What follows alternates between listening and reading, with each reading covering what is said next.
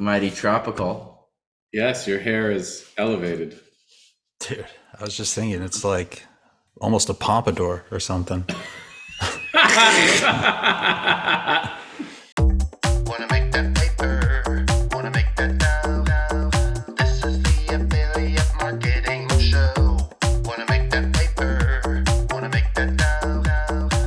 What's going on, everybody? This is Josh with the Affiliate Marketing Show. I'm from offervault.com, the industry's #1 aggregator of affiliate networks, advertisers, offers, and all things affiliate marketing. We also have Mr. Pay-Per-Call himself, Adam Young, as well as Harrison Gevirtz, once a teenage prodigy, now an internet marketing guru.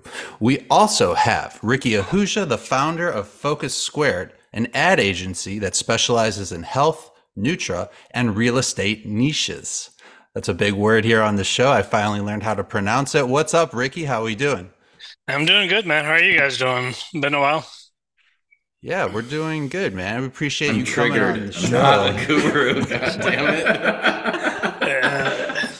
Yeah, no, man. This summer is kind of crazy with all the travel and stuff that's going on, so I don't look forward to going anywhere with all these airline situations right now.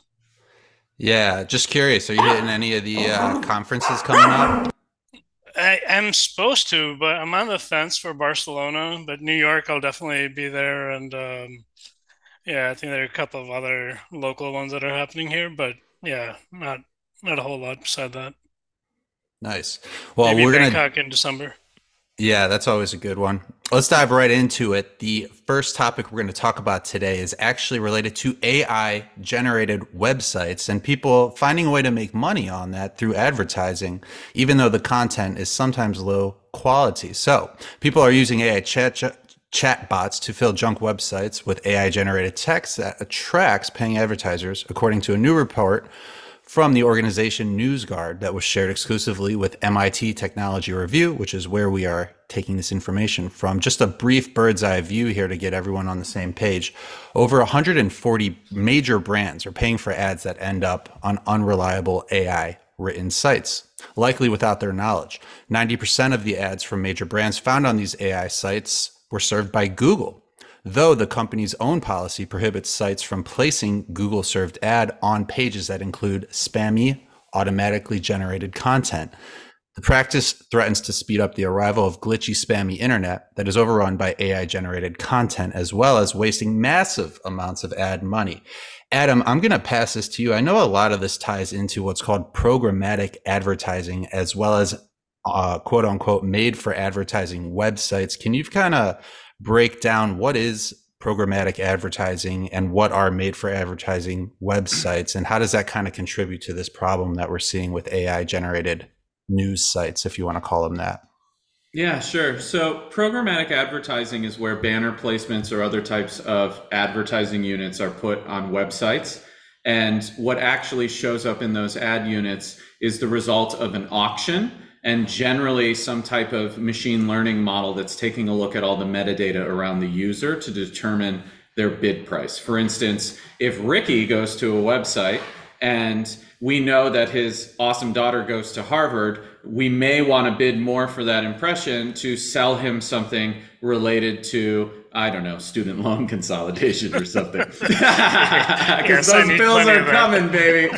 Right? So what the programmatic advertising does is in 300 milliseconds or less, which is generally the tolerance for real-time bidding, it's taking a look at all the information, all the metadata around the user, the audience segments, the cookies, all of the other information that's available. And then all these people are bidding on that placement. Now, the way that's usually done is in a lot of cases, they're also looking at the content on the website to determine the categories of the website or what type of advertisements that might want to be placed at the website. For instance, if you have a blog and it's filled with education-related content, generally what's going to happen is the programmatic engine is going to target education-related ads to the people who go to that website. And that's where these made for advertising websites come in. And made for advertising websites aren't necessarily bad. A lot of websites are made for advertising. I mean, even news sites at this point are literally made to run ads on them so that they can support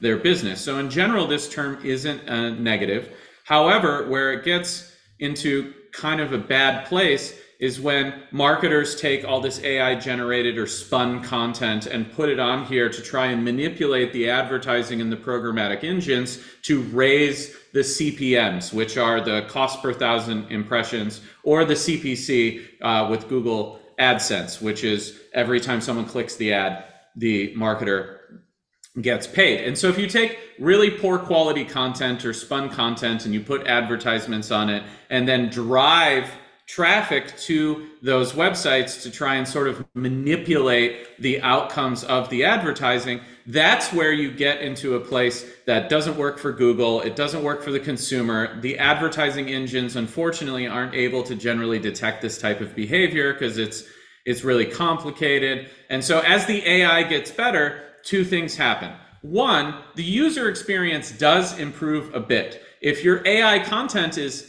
actually consumable and has some sort of value to it, the advertising engines will show relevant ads and the consumer may actually read it, find something they like, and it may be better. But also the other side of that is the AI content gets better. It also gets much harder to detect programmatically. So your bots and your crawlers can't go to the website and then immediately determine that it's AI content. And so I believe that over time, as the AI gets better, this will become less and less of an issue, because if you go to a website and it's super high quality content, has ads on it, you're actually showing the consumer what they want to see, providing them value on the website, and then also giving the advertiser exactly what they want. So I think in the future, as this technology converges and gets better, we actually will care about this. We'll less. Benefit. Consumers will benefit because they're getting what they want. Who cares if it's some journalist in a newsroom that wrote the content, or if it was some AI automated shit that wrote the content. But today, it's definitely a long way to go. Yeah. Well, the issue or part of the issue is like the spread of misinformation right now because AI is so new. So do you feel like there's any threat in terms of that and the brands that are unknowingly advertising on sites that are spreading misinformation? Yeah. So just not too long ago, a lawyer is facing disbarment because they had ChatGPT write their reply to a motion, and it cited cases that didn't exist. And so that's part of the problem, is the AI will create phantom things, things that aren't true, things that don't make sense. And so what does happen is you could have a really, really well-written article by AI, something like ChatGPT, and it is so good that the consumer thinks they're getting real information, but it might be entirely based on nonsense. And that actually could be a major threat to a consumer, because they could go to the website, see the website, read the website, take advice based on the website that may not even exist, and then cause harm to themselves. So that is also part of the problem. And I think in the massive content farms, when you're talking about a made for advertising website, it's highly likely that they're going to have hundreds, thousands, tens of thousands of posts and pages, and no human's going to actually review all of that information to see if it's accurate. And so then people's advertisements get shown next to this content. So you might show an advertisement for something related to legal on one of these blogs that's talking about a case that doesn't exist and an outcome that never happened, and the consumer sees it and then they're influenced to go to the ad. And that could create bad outcomes for advertisers.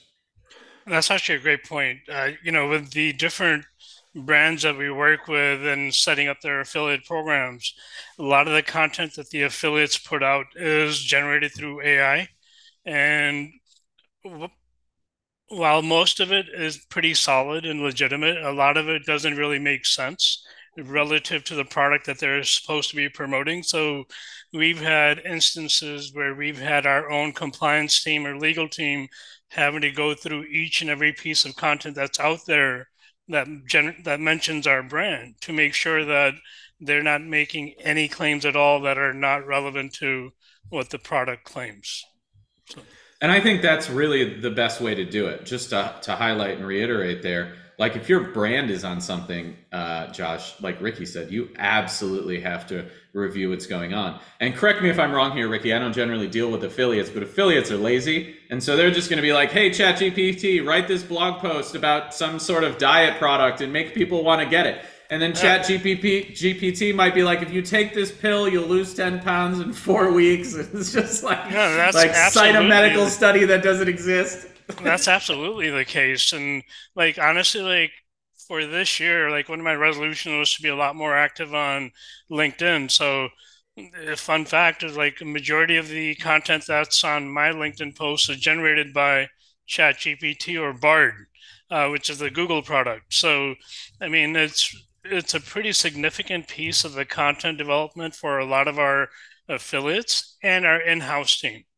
But on an agency level, like we've had employees knock out content for our clients, and clients plugged it into a tool and identified that all this garbage was written through AI, and they weren't too happy about that. So now, even when for internal purposes, when we put out content, we kind of make sure that we put it through a lot of checks and balances to make sure it doesn't identify as that, and it comes across totally readable for the consumer. So it's a pretty... You have to humanize the content, because it's not humanized when you just go to ChatGPT or wherever and just ask it to write some stuff for you. It's really interesting to hear you say that, Ricky, because people ask me a lot, phone calls, like, why would anyone want to pick up the phone and talk to a human? Like, all those people are going to go away. And I think what you said is really interesting, and that's as the AI gets better, humans don't want that. We want content that was made by a human. We want to interact with humans. We want that. And I think that want isn't going to go anywhere, even if AI becomes incredible, right? Like, then you will almost like look at dealing with a human or looking at something a human wrote as like a privilege, as something that's exciting, right? Almost like a piece of art. And so I think it's great that you guys are doing that and reviewing everything. And also, I don't think these tools are really that great at ad copy. It's not quite as nuanced, and it doesn't deliver. It can help, but it doesn't deliver exceptional outcomes yet, anyways. Yeah, I mean, it's super early in the whole stage of AI development, right? So I think it'll definitely get a lot better. I mean, we're definitely seeing a lot of advantages and benefits from it. But yeah, just like anything else, I mean, there's going to be a period of time that it takes to kind of get it to mainstream, and it's not there just yet, but it'll get there soon enough. So I'm curious, we don't know you that well, but we've known each other for a really long time. Before we started the show here, I was just joking that I met Ricky like a decade ago in the back of a cab at a trade show. He's been in the game a really long time.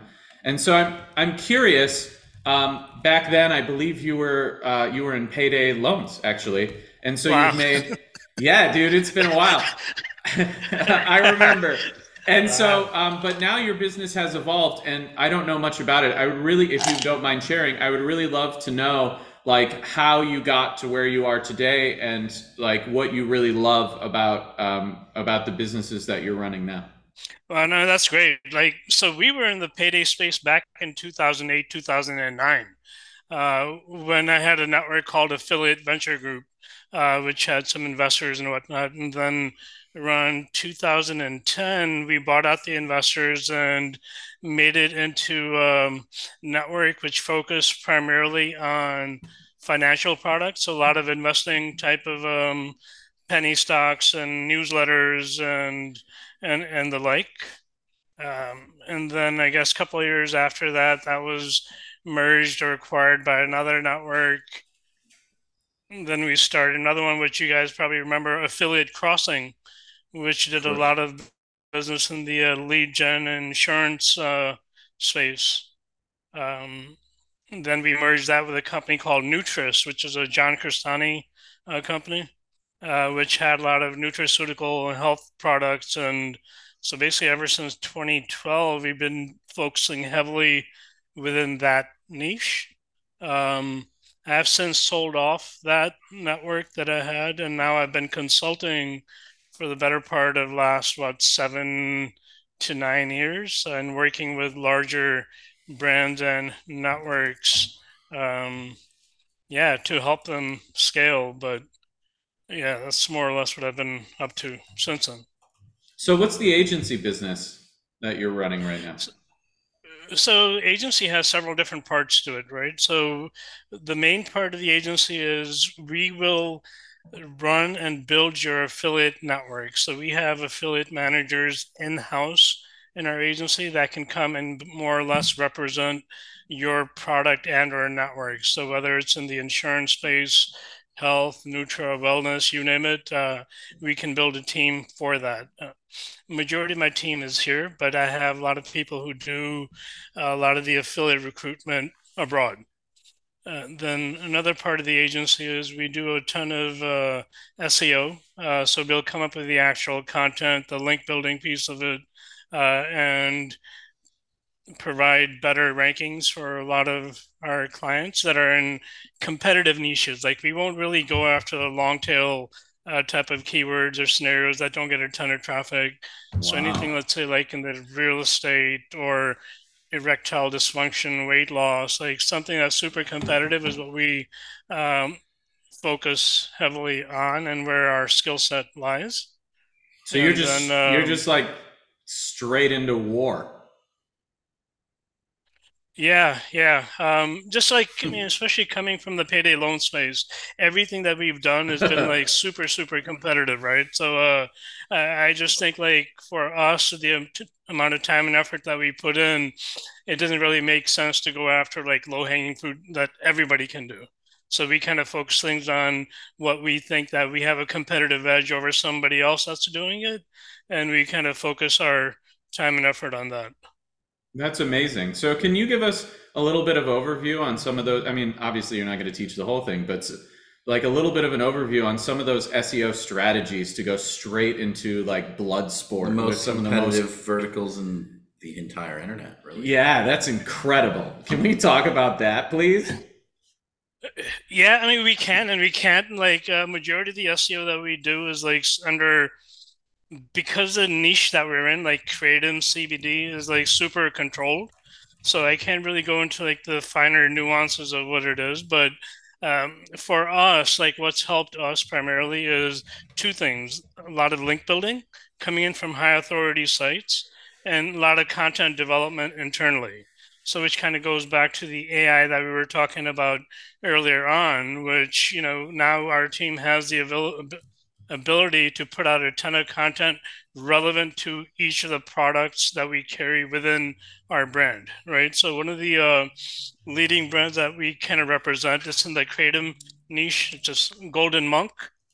And there's a company called MIT45. So between both of the brands, we have, I'd say at least around 30 different products. So when we put out content related to each one of those products, our goal is to get ranked super highly within a short period of time so that we don't have affiliates infiltrating that spot, right? Mm-hmm. So a significant portion of our time goes into the SEO side, and then the balance of it gets spent on the affiliate channel. I'm curious, how exactly do you generally deal with that? Making sure that the affiliates stay out of the earned space, right? Because we've been in this industry a really long time. One of the favorite things to do for an affiliate is to like brand bid or go after the obvious cheap traffic to just simply. I used to rank first page for ShamWow. They hated me. I got sued by the Video Professor back in the day because I was ranking higher for that term than they were. Hell yeah. Yeah. I love that. Yeah, so like how do you manage that? Like what type of rule set and compliance overview do you do? I'm curious. So just the way we're structured, like we had a lot of tools that identified and looked at like who was controlling and owning the top slots in each of these things, but we're not big fans of automated tools as it comes to that because we just have a ton of affiliates and people competing for that spot. So I have like within my team internally people that are dedicated to see who are in the top, let's say 10 or 20 spots for each one of our terms that we want to be ranked for, and then kind of figuring out where those links are coming from. And if it happens to be one of our affiliates, we'll slap them on the wrist and tell them, hey, this is not allowed and whatever, because we spend a ton of money internally to promote these brands.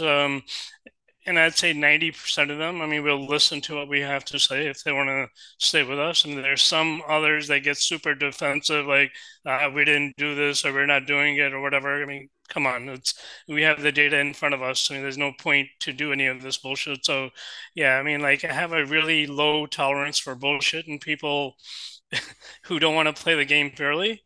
And, you know, and doing it as long as, like, you and I have been doing this, you know, you pick your battles. I mean, if somebody's generating a few bucks out of brand bidding, I'm not overly concerned with it. But if I know that these guys buy a ton of media and sending us a lot of traffic, then we need to have that discussion. So we all, you know, Harrison and I always chuckle about this. We have done, as affiliates, a long time ago, we've done very well. And one of the things that helped us be so successful at it was the fact that we were completely transparent with everybody we worked with. We would tell them exactly what we were doing, how we were doing it, when we were doing it, right?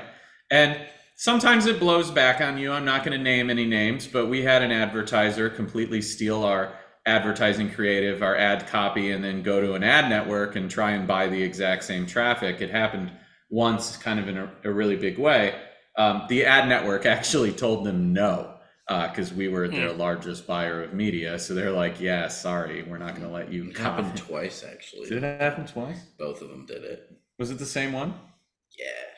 These fuckers. UJP won, right? Yeah, exactly. Yeah. Sorry. UJP one was the directory folder name of the landing page, and we caught two motherfuckers doing it. Yeah. Wow. So. But you know what, even with that, like, it happens, someone could take it, whether they're your partner or not. We still believe that transparency is so important, because when you find a good partner who send a screenshot, don't give the URL. All right, that's fair. But when you find a good partner that wants to work with you, they're going to tell you what's good, what's bad, what's ugly. They're going to look at what you're doing. They're going to help you. And if you do a really great job, you can build like an amazing partnership together. And then it opens up new opportunities for years. And I think people in our industry, because the ads change so much and the advertisers change so much and everything changes so much, they forget that the people who own these companies and who are running things in the affiliate and performance space are the same people who've been doing it for 20 years, like you, Ricky, like us. And so, you know, 8 years later, if you come back and you're like, dude, you weren't transparent with me 8 years ago, why am I going to do this biz now? Like, we remember, and it's just so much better to be transparent and to build really powerful, long-lasting relationships. I know you agree with me, and I don't even know you that well. Oh, 1,000%. And to the credit of the industry, like, we've matured a lot as an industry, right? I mean, what it was like 10 years ago was 100% different than what it is now. Way more Wild West. Yeah. So, you know, I just think, like, and like all these different Offer Vault shows that you guys do and the people that you guys bring on, I mean, these are the class acts of the industry. These are people that we want to work with, right? So, and, you know, there's always like noise that you want to cancel out. And we've learned to identify that fairly quickly, but there's a select group of individuals that we want to work with, that we enjoyed working with, that we focus our time and effort on. Like, you've had Jason Eckety from Ads for Doe. You had Jake Kaufman a little while ago. I mean, him and I go back many, many years. Like, these are the type of people that I want to work with, right? I don't have time for nonsense.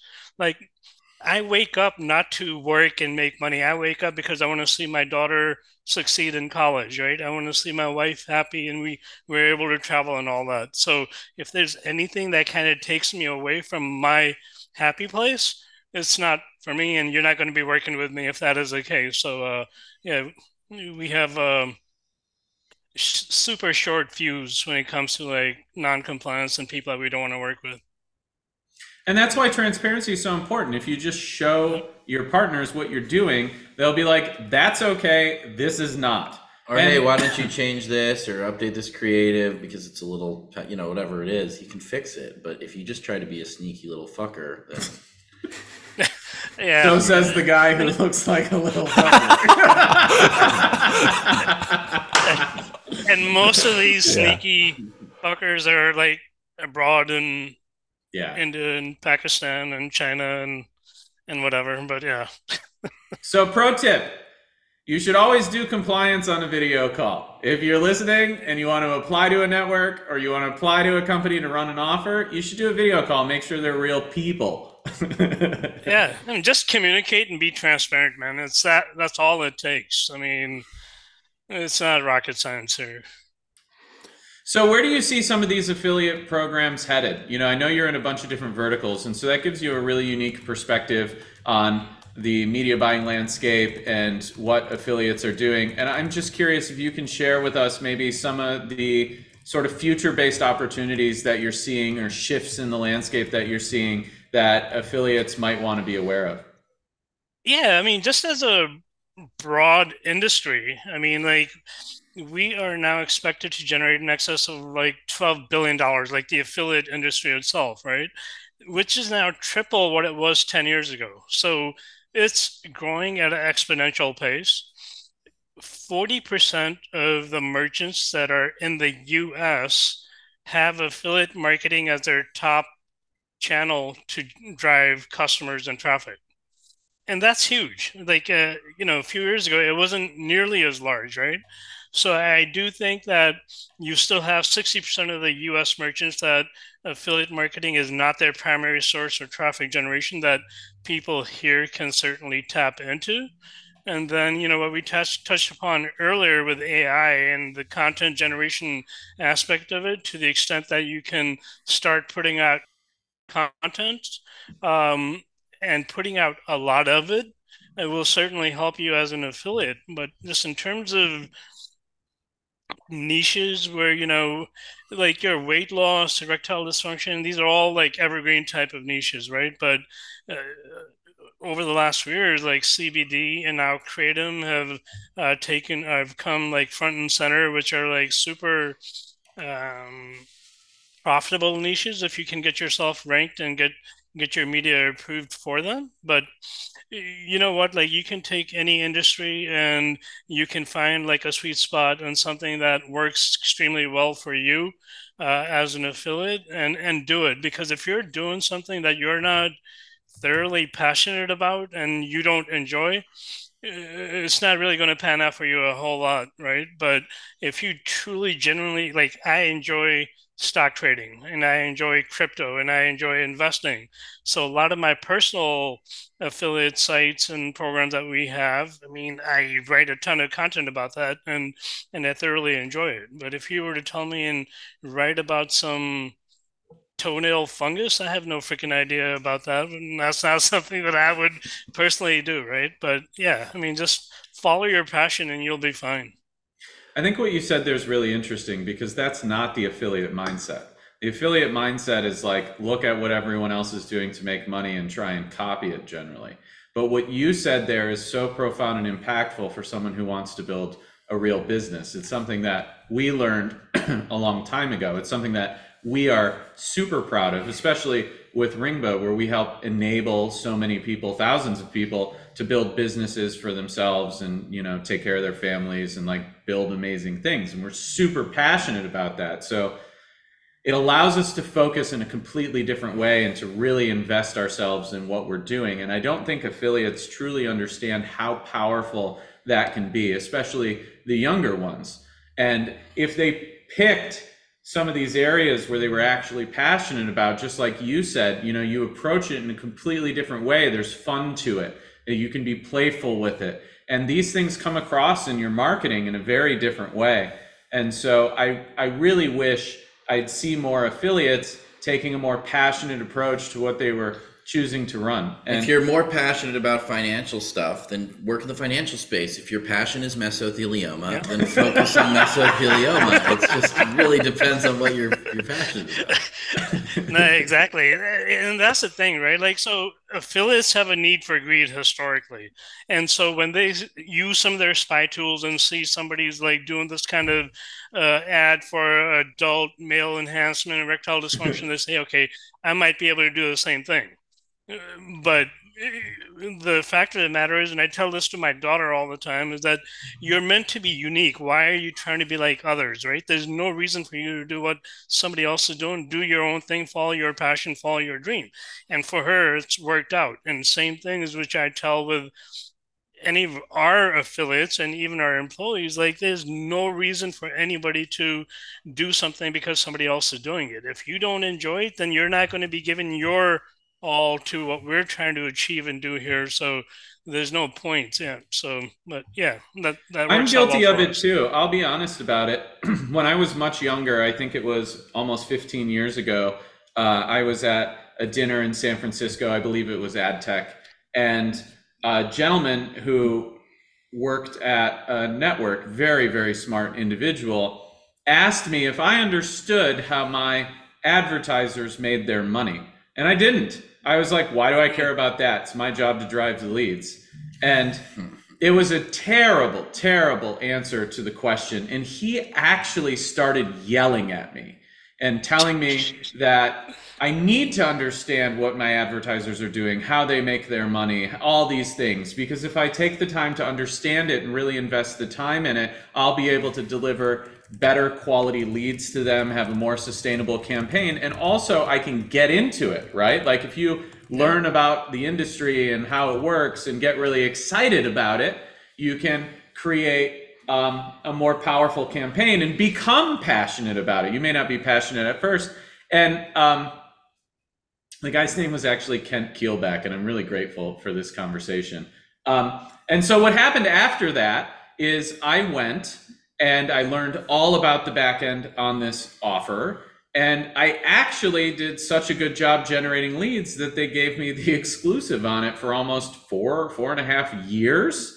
And it was an AdWords campaign. I never edited it. It just printed. It just paid. It's awesome. And it's because I listened and I learned and I took that. It was shocking advice. I mean, we were literally in a restaurant. He started screaming at me. It takes us back to one of the key things we talk about, which is if you change your mentality from like spinning plates to trying to build something, you're just going to succeed so much more in this industry. And we talk about this like probably every other episode, but it's another example of it. If you know what you should be aiming towards, you're going to see more profit at the end of the day. No, that's awesome. Like, yeah, I know with most of the brands, like when I take them on as a client, right? So one of the things that's important to me that all of them are super transparent and communicative about how their business functions, right? Because like to your point, if the affiliate doesn't really know what happens in the back end, how are they going to actively promote it successfully, right?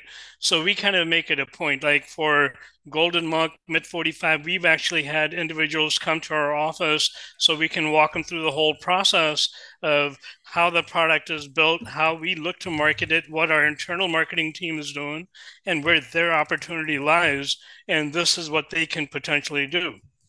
With Pineapple, which has been a client of OfferVault in the past and whatnot, with them, I've been working with them now for 7 years.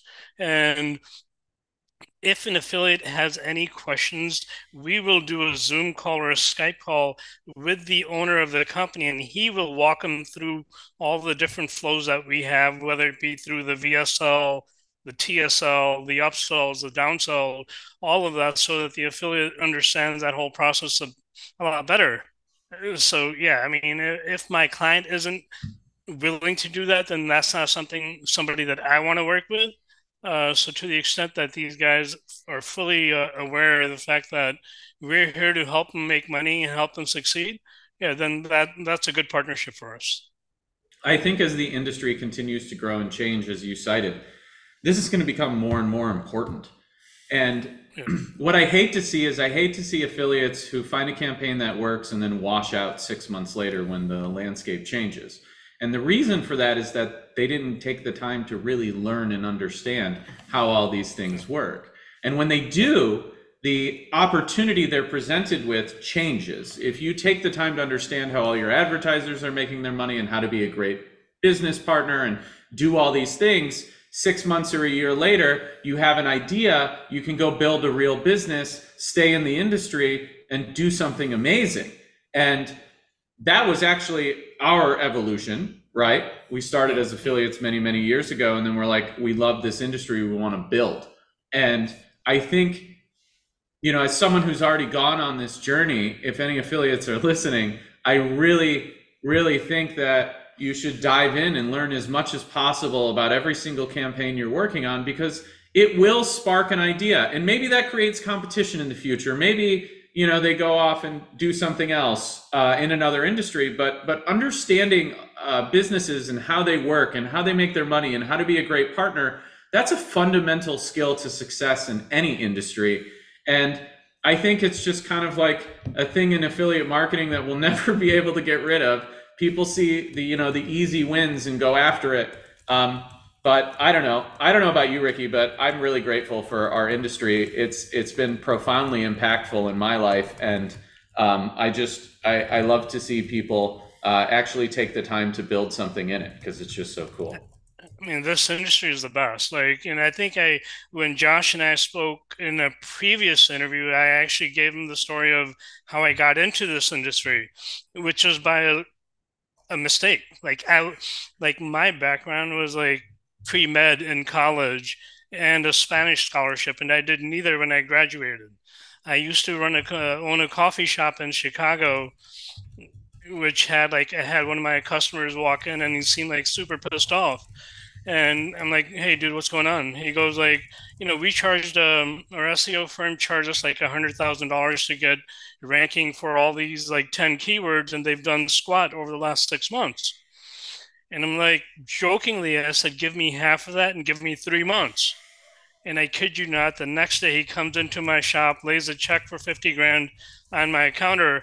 He goes, have at it. Wow. Like, okay, what the fuck do I do now? Like, I'd never done any SEO. It's a good problem to have. Like, yes, yeah, so I went to Elance, which is now Upwork. I put a project on there, and I met this company in Jaipur, India, and they say, hey, Ricky, we'll guarantee you results for $2,000 within 3 months. And lo and behold, in like month 2.5, every single word was at the top. And I paid them the $2,000, and I kept the 48, and I've been doing it ever since. I'm like, there's a good business to be had here. It's an hell of a business, yeah. So, yeah, I mean, my family still doesn't know what I do, but hey, whatever. No, it's okay. I can relate to that, man. I think relate to that. Yeah. I know you just tell your son, you're like, what do you do for a living? You're like, I just mispronounce words on a podcast. Yeah, exactly. And I'm going to be replaced by a robot soon. Ricky, I know you've worked with a lot of companies and consulted with a lot of companies. So I'm curious, what areas of these businesses you work with are you consistently seeing needing the most improvements to become more successful? That's a great question. So here's the thing. Majority of the times when somebody calls me to consult them, it's typically for the affiliate network side of the business. But what we break it down into three different things, right? One is the operational aspect of it. Then the other one is like turnaround aspect of it. Like if a business is failing and they want to turn that around. And then there's a short term, which kind of addresses like specific challenges that the company may have. So when I'm talking about operational, you know, in terms of payments, customer service, logistics, fulfillment, and all that. So while I do that, that's not where my passion lies, right? But when a company is looking to, let's say, turn around or address a certain need, whether it be in terms of getting more affiliates, generating more revenue, that's when I'd be able to come in and kind of plug and play my team into their business so we can go in and start scaling it. Because what happens is a lot of times when you have internal employees that have been at a company for a while, they kind of lose what the bigger picture is and what they're trying to attain, what they're trying to achieve. And it's almost like what we used to call banner blindness in the past. So they don't really see what the larger opportunity is, right? So that's when, you know, one of your questions was earlier on that document, like, what do you say to the companies who consider consultants a waste, right? So in my mind, the people who say that are the ones who actually need it more because they're being defensive about their current situation and they don't really understand what opportunity that they're potentially missing. And that's where we actually come in, take a high-level overview, look at what they're doing and where they can improve, and then we kind of hammer down into each one of these sectors and say, okay, these are the things that we want to work on. This is what the expected or potential outcome of this would be. So it's a pretty methodical type of approach that we've taken. It took us a long time to kind of develop that approach, and for the most part, it's worked fairly well for us. Yeah, you talk about generating more revenue. Clearly, like, I think everyone understands what that means when they hear it, but what does that mean to you? I mean, I know you probably don't want to give too much away, so people still come to you for help, but when someone says, I'm trying to generate more revenue, like, what are the first 2 or 3 things that you really look at to figure out what approach? Where do you focus taking? And spend your time kind of looking under the hood to find those, revenue optimization opportunities? Sure. So, typically when we were brought on, right, the first thing that we focus on the affiliate side is affiliate recruitment, because that's like the biggest challenge for most of these networks and or product owners, that they want more affiliates. They don't have enough. They don't go to the trade shows. They don't talk to people like you guys, and they just don't have access to that. So once we focus, like, for the first quarter, let's say, on affiliate recruitment, then we focus on traffic generation by these affiliates. So whether it's through search, native, email, display, social, we'll figure out like what the sweet point for each of these affiliates is and what they're able to do in terms of generating sales. And then we'll dig down a little bit deeper in terms of, okay, we see that these affiliates are generating revenue. How do we get them to scale? Because their quality looks great, similar to how you were running, Adam, a campaign for 4 or 5 years that you didn't have to adjust any of the ad copy. Here, you have a lot of people copying like the creatives, the ad copies, the email, this swipes and whatever. So we have to kind of figure out what is it that we can give them that'll give them a distinct advantage to take them from $1,000 a day to $5,000 a day to $10,000 a day, right? So that's where we're like either help them with the keywords or build a dedicated page for them to drive traffic to, so they don't have to compete with any other affiliate. And then we take a look at, let's say, the average AOV, the average order value that these affiliates are generating relative to what our lifetime value is. How do we get them to increase that AOV to close us to where our lifetime value for that consumer is? And whether that's us dissecting that traffic, is it only making the first initial sale of, let's say, the 1 bottle, 3 bottles, or the 5 bottles, or are they going further into our funnel and buying the upsells that we have and the downsells that we have? And if not, why is that traffic dropping off? What is it that we can do to kind of help them convert higher? So we take a look at all of that data and we go very deeply to kind of identify where that drop off is, and then kind of have that discussion with the affiliate and or the networks to let them know, and then see what possibilities reside for us to kind of get that scaled up for them. Does that answer? Yeah, your question? No, 100%. This is a fucking amazing answer. my follow-up question is there ever a right time for a company to bring in a consultant? And if so, in your opinion, when is that time, or is any time a great time to bring in a consultant? I want to think about that, right? Like you as a company owner, more often than not, will know how your company is doing. And if you feel that hey, our affiliate department has been somewhat stagnant for the last 2 years. Is there something that we can do to increase that? That's a good time to bring somebody in. Or if you find out that cost-wise, your product cost is going up relative to the shipment, the fulfillment, the customer service, what is it that we can do to kind of offset that cost or even reduce it?